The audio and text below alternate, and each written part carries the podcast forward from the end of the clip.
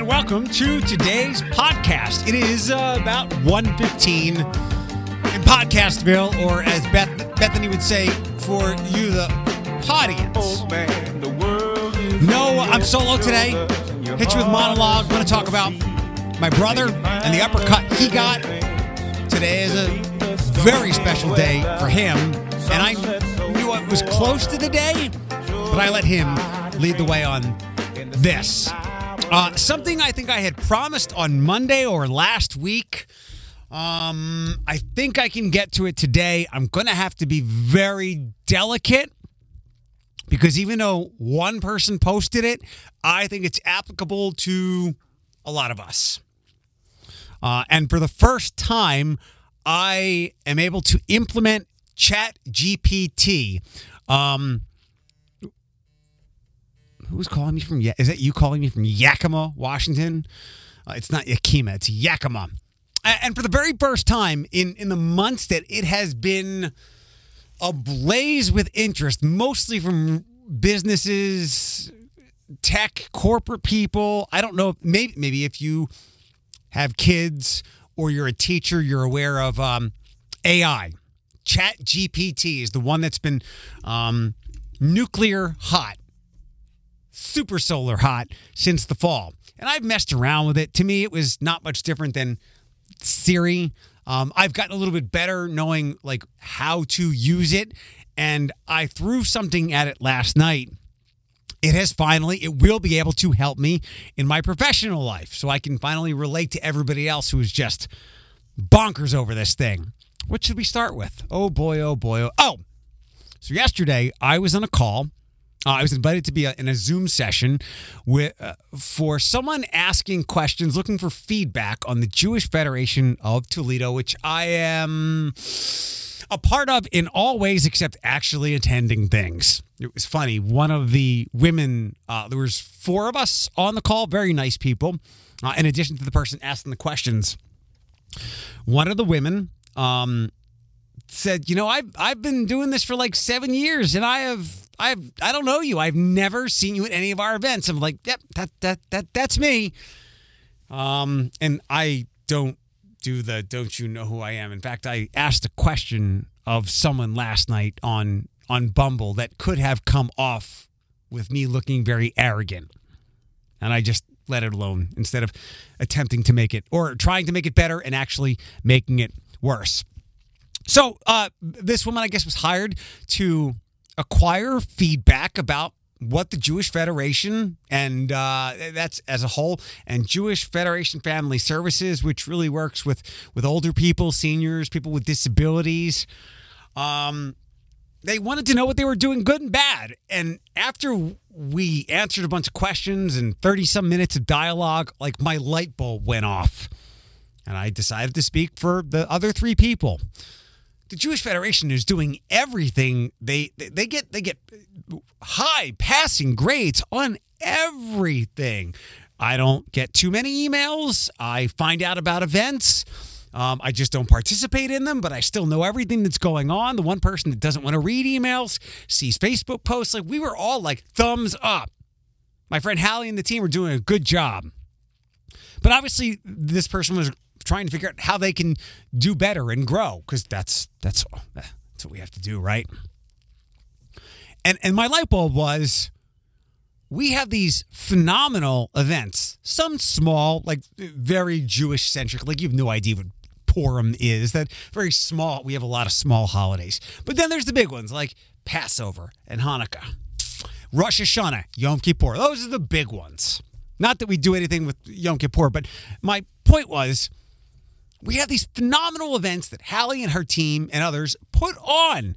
Jewish Book Festival. There's a Jewish Food Festival. There's a Jewish Movie Festival that happens at Lourdes. And all the people, the, all 2,200 of us that need to know about it or want to be a part of it, we know about it. And we, we attend if we want. You know who doesn't know about these things? The community at large. I think we have hit our peak with the audience the Jewish Federation is trying to serve those 2,200 people. Let's let everybody who isn't Jewish know about how cool these events are and that you they have never not been welcome, but people just haven't known about these. So let's scream it out. Um, come to these events. Again, not the small ones, but there's I used a couple of examples, like there's the Polish festival. I've never been to that one, but I know it, it, it's growing. The the Little Gaff Greek American Festival. Um, that happens at the church on Cherry and Summit, and, and like the the granddaddy of them all. This is at the the extreme of how big these things are. The Gaff, the big Gaff, the German American Festival, and I know these things are, and and other festivals like them are ethnically based and Jewish I remember having this argument, this discussion, I think on the air before with Sarah Haggerty. Jewish is not like an, ethnicity, it's a religion. But some of these ethnicities, the little gaff, deeply tied to uh, a religious community, that Greek Orthodox Church, right? That's just a smaller version of the point. Um, these events are huge, and people who are nothing like German, Greek, Polish, whatever, Muslim attend these events because we're the community at large and they love the food and the music and everything else that makes them what they are. Like, I know probably most of the people who go to the gaff go for the dancing and not the alcohol. Um, we need to make our events, our key events, and I'll just use the the movie the movie series or the, the, the book series. We need to make these events on a scale of these other events where you have the Old West End Festival, the Polish Festival, the the Little Gaff, the Big Gaff. You have them stapled onto your calendars. We need to make events with the Jewish Federation that are sensational events. These need to be on your calendar, everybody else's calendar as well. So it can be more than just the of the 2200 Jews that are interested in these because you will love the food, you will love the movies, you will love the books. Let's intersect. Uh, they they taught, talked in the call. There, let's see if there is like a Jewish LGBT story out there that can be screened with the movie, or an author, or whatever. That was a big ass light bulb I had yesterday. So that's that's kind of my mission. Um, it's probably too late this year because summer festivals will be here in a second, but sooner rather than later, um, or maybe we'll plan something for Rosh Hashanah, which is our, which is the Jewish New Year. Um, get that lined up and invite everybody to celebrate the Jewish New Year. As, as you have probably, hopefully, heard me say before, I, I love. I don't practice my religion real well, but I love my religion because I have always seen it as so inclusionary, so inclusive, not exclusive at all. We welcome anyone and everyone, and there's no kind of evangelizing. Um, we don't have God. Uh, there's evangelists, but then there's other things where they ask you to join, uh, like missionary type things. We don't want to indoctrinate you. Just come be a part of the party. Next up, um, we'll talk about my brother. Uh, today, he, so he is in between his jobs. Uh, I might have told you he is no longer working for the, the small dealer um, that he was buying cars for that the gentleman closed, and someone that he knew at another large dealership, a Nissan dealer, offered him a job, and uh, he's got about two weeks off um, to just hang before he starts. So this week his mission is to get childcare for Noel. And I was like, yeah, it's like a mortgage or a car payment. He's and he, he texted me back seventeen hundred dollars. I asked him if he was reconsidering going back to work, and I know exactly. I'm I'm glad that people over the last decade or so have said, you know what, just one of us will work, because if I work as well, the way the math works out, after we pay for childcare, I'm getting three hundred dollars and some health insurance for 40 hours of work. I'd rather just cut that $300 and be home and do my own childcare and the other person. And I guess they could have done that as uh, Tracy will be a Philadelphia public school teacher in the fall, but it looks like Paul's going to go back to work. The other thing is, and I knew this was around here. I, I'm, I'm a bad son. I know the week of my mom and dad's birthdays, and Paul's is like the 25th but not the exact date. My dad's, it's either April 16th or April 18th. Hell, I forget my birthday times. I forget my age repeatedly. Ever since I hit like 35, and again, so I will turn 44 on May 9th, and I will be 44 for the duration of the year. My birthday falls right in the middle of the year. But once the calendar hits 2024, I will just be 45. Eh, My math gets all screwed up. Um, my mom's birthday is today. She would have been, and I was off by a year. I thought she was 47, born in 1947. Uh, she was born in uh, 1946. 46. Shit. Sorry. Hold on. Let me just double check this because I'm going to feel awful. Again, I am so bad. She would have been 77 today. So she was born in 1946. My dad was born in 1949. If you do the math, better than me. Uh, yeah, my parents had me when they were relatively older. Oh, my dad was like 30 and my mom 32, 33. Paul, if you want to do the math, he will be 36 this year. So you can do that math. Mom was much older. And I think when they had him caused some strife and acrimony. It might have been the final nail in the marriage of my final nail in the coffin of the marriage of my parents. Um, I don't know that full story. And in the same way that, so Paul went digging up uh, pictures of my mom. My mom, I remember the year my mom passed away and I was home for two weeks in 25th summer of 2015. My mom must have taken 10,000 pictures. Imagine a small plastic container, not small, say like three feet by a foot, 36 inches by 12 inches, maybe bigger than that.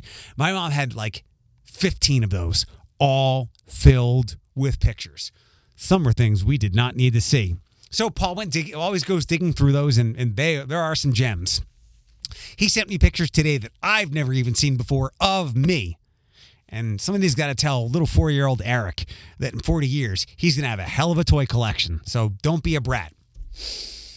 Um, my mom was married before my dad, and I don't know anything about it. In fact, one of the pictures Paul sent me was of that.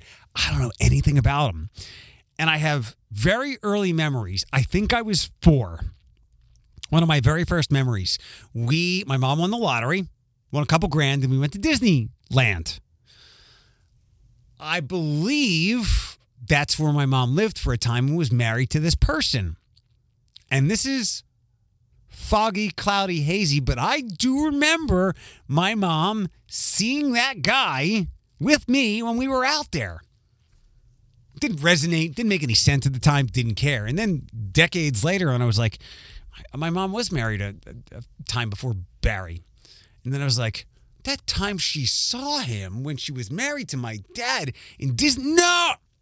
Again, I don't want to know. I remember uh, years ago on on the old show when I told like uh, the crew, yeah, there there's things I don't know about my parents, best friends, what they were good in school at, like pretty basic stuff. And I told them I was like, I, I don't want to know. I've never had an interest. And then I thought about it. I was like, yeah, it would be neat to know, but I don't want to open that can of worms up. I want to keep my parents as they are. Kind of like they say, don't meet your, don't meet your heroes. Um, so today would have been my mom's 77th birthday. And um, it's a day. It's a day. Let's talk more about um, us when we were younger. And I have two things with this. I saw a post last week, and I got to keep this very vanilla. Saw a post on the internet last week, someone describing they had been given a diagnosis as they were an adult.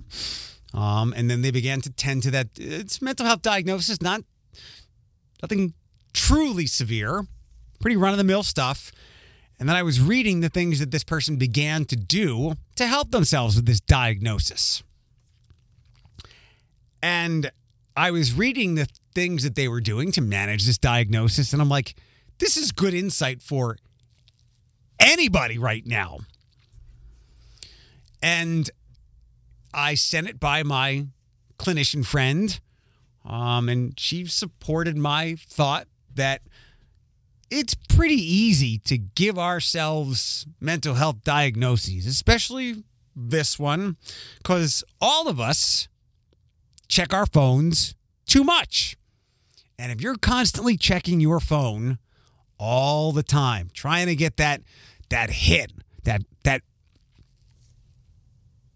that half second buzz, yeah, you're going to have some mental issues. so when you don't have your phone, you're trying to grab things and touch things. And you're, I remember 10 years ago, I say I remember a lot, don't I? I remember a lot of things. Give me some credit. 10 years ago, I remember sitting in waiting rooms and whatnot for a long time, and then leaving those situations going, wow, I think I have more patience than before, where I was really antsy in a waiting room and like 20 minutes felt like 20 hours. And I was like, no, dumbass, you're just on your phone the whole time. So it kind of makes the, the time go by faster. Remember, mental health issues, many things. Uh, it, it is nature and nurture. There's things you're predisposed to because of genetics, and then your environment makes things better or worse.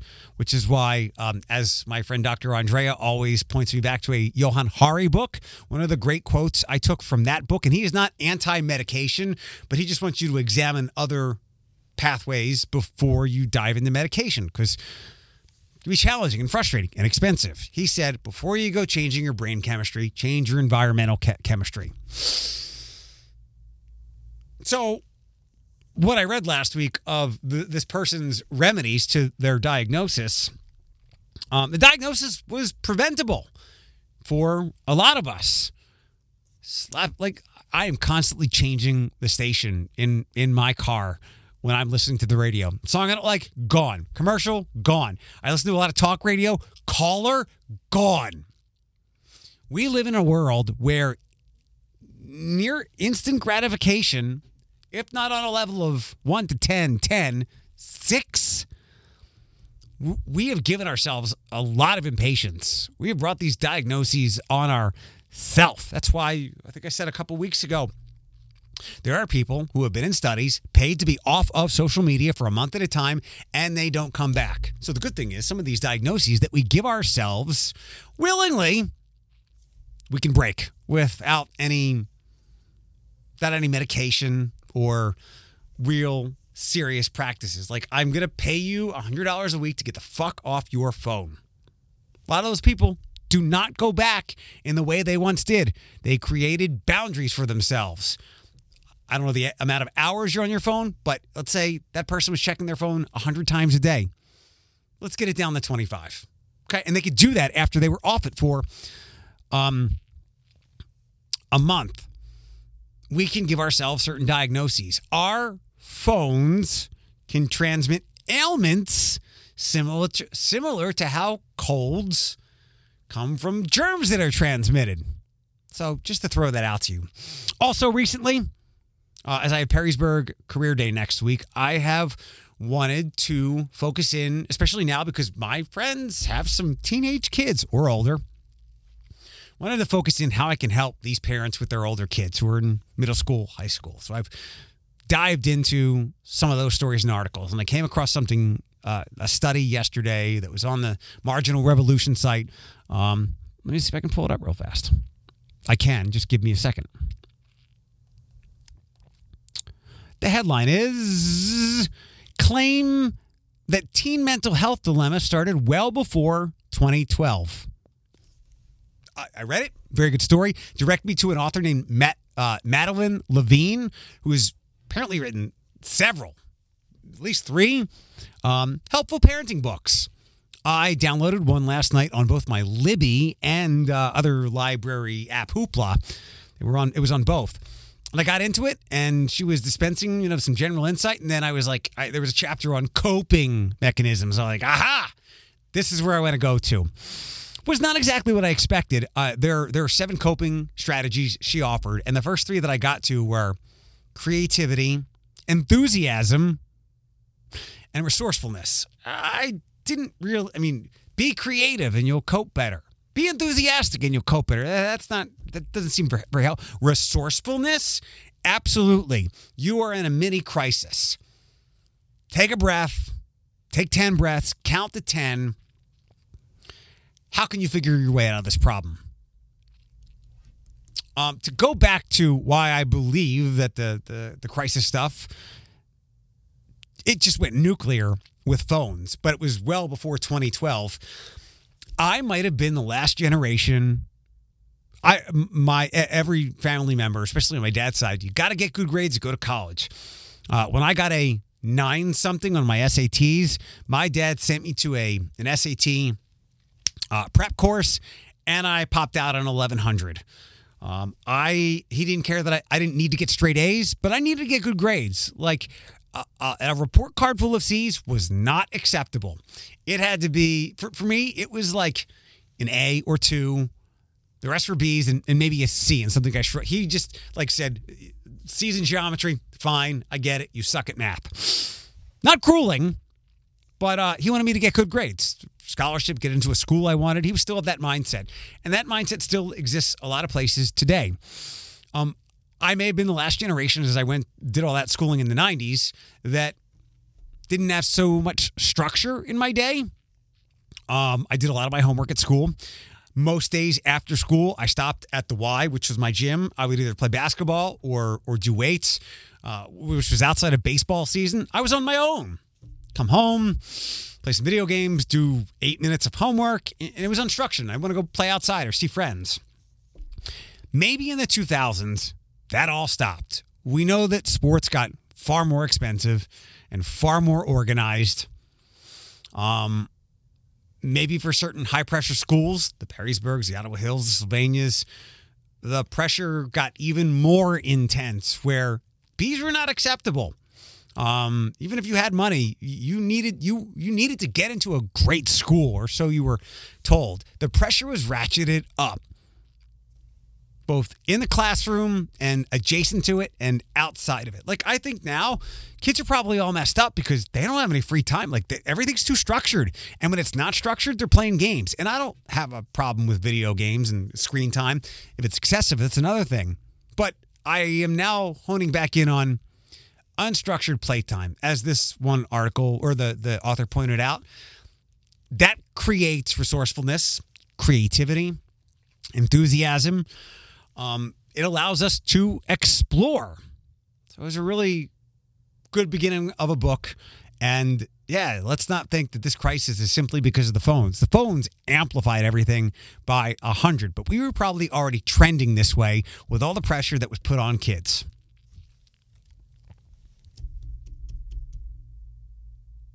Oh, by the way, the other thing, my I told you the seventeen hundred. Never mind. Um, last thing, so, ChatGPT has been the AI that people have been buzzing about for months now, going back to December, November. I've read articles, people saying this will change the world. In fact, I think Google just rushed out some AI that will give you pictures and images and all this other stuff. And I'm just dabbling here and there. It's kind of like when I aimlessly Google something like, Google, how many days of sun or hours of light are there in Antarctica?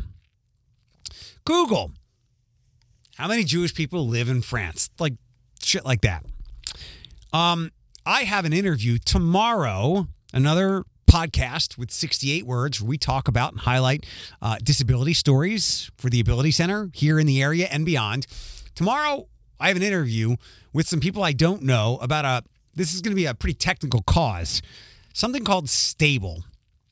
What I gather is it is a way for people with a disability to earn money, get some interest, make some savings without affecting their benefits from like Medicaid and, and other government assistance. Makes total sense. Sounds like uh, like HSA stuff, but it's a little over my head.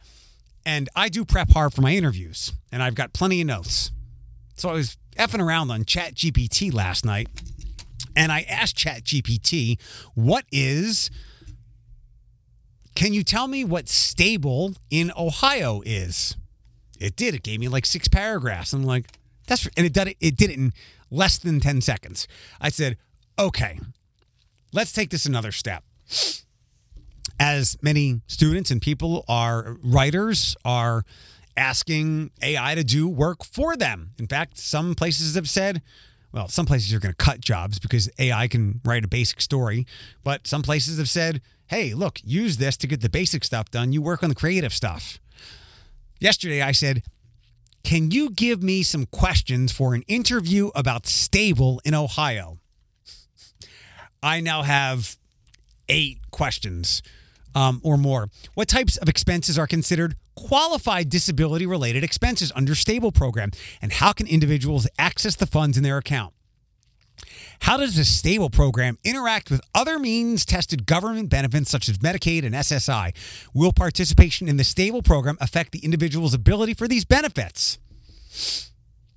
Finally, what do you see as the future of the stable program in Ohio and other states, and how do you think it can continue to support individuals with disabilities and their families in the years to come? Nobody gave me those questions. The AI did when I said, Can you give me some interview questions for stable? my jaw dropped. I was mesmerized. So I did not scoff at where we're headed with AI, but I continued to want to play with it before I could go all in and go, what I just did. This thing saved my ass for tomorrow. Thank you for listening to today's podcast. Don't know if we'll have one tomorrow, but uh, remember, there's always the 68 Words podcast. We post that just about every other Tuesday, so two Tuesdays a month. And thank you for supporting me with the causes that I support, the Ability Center, and beyond.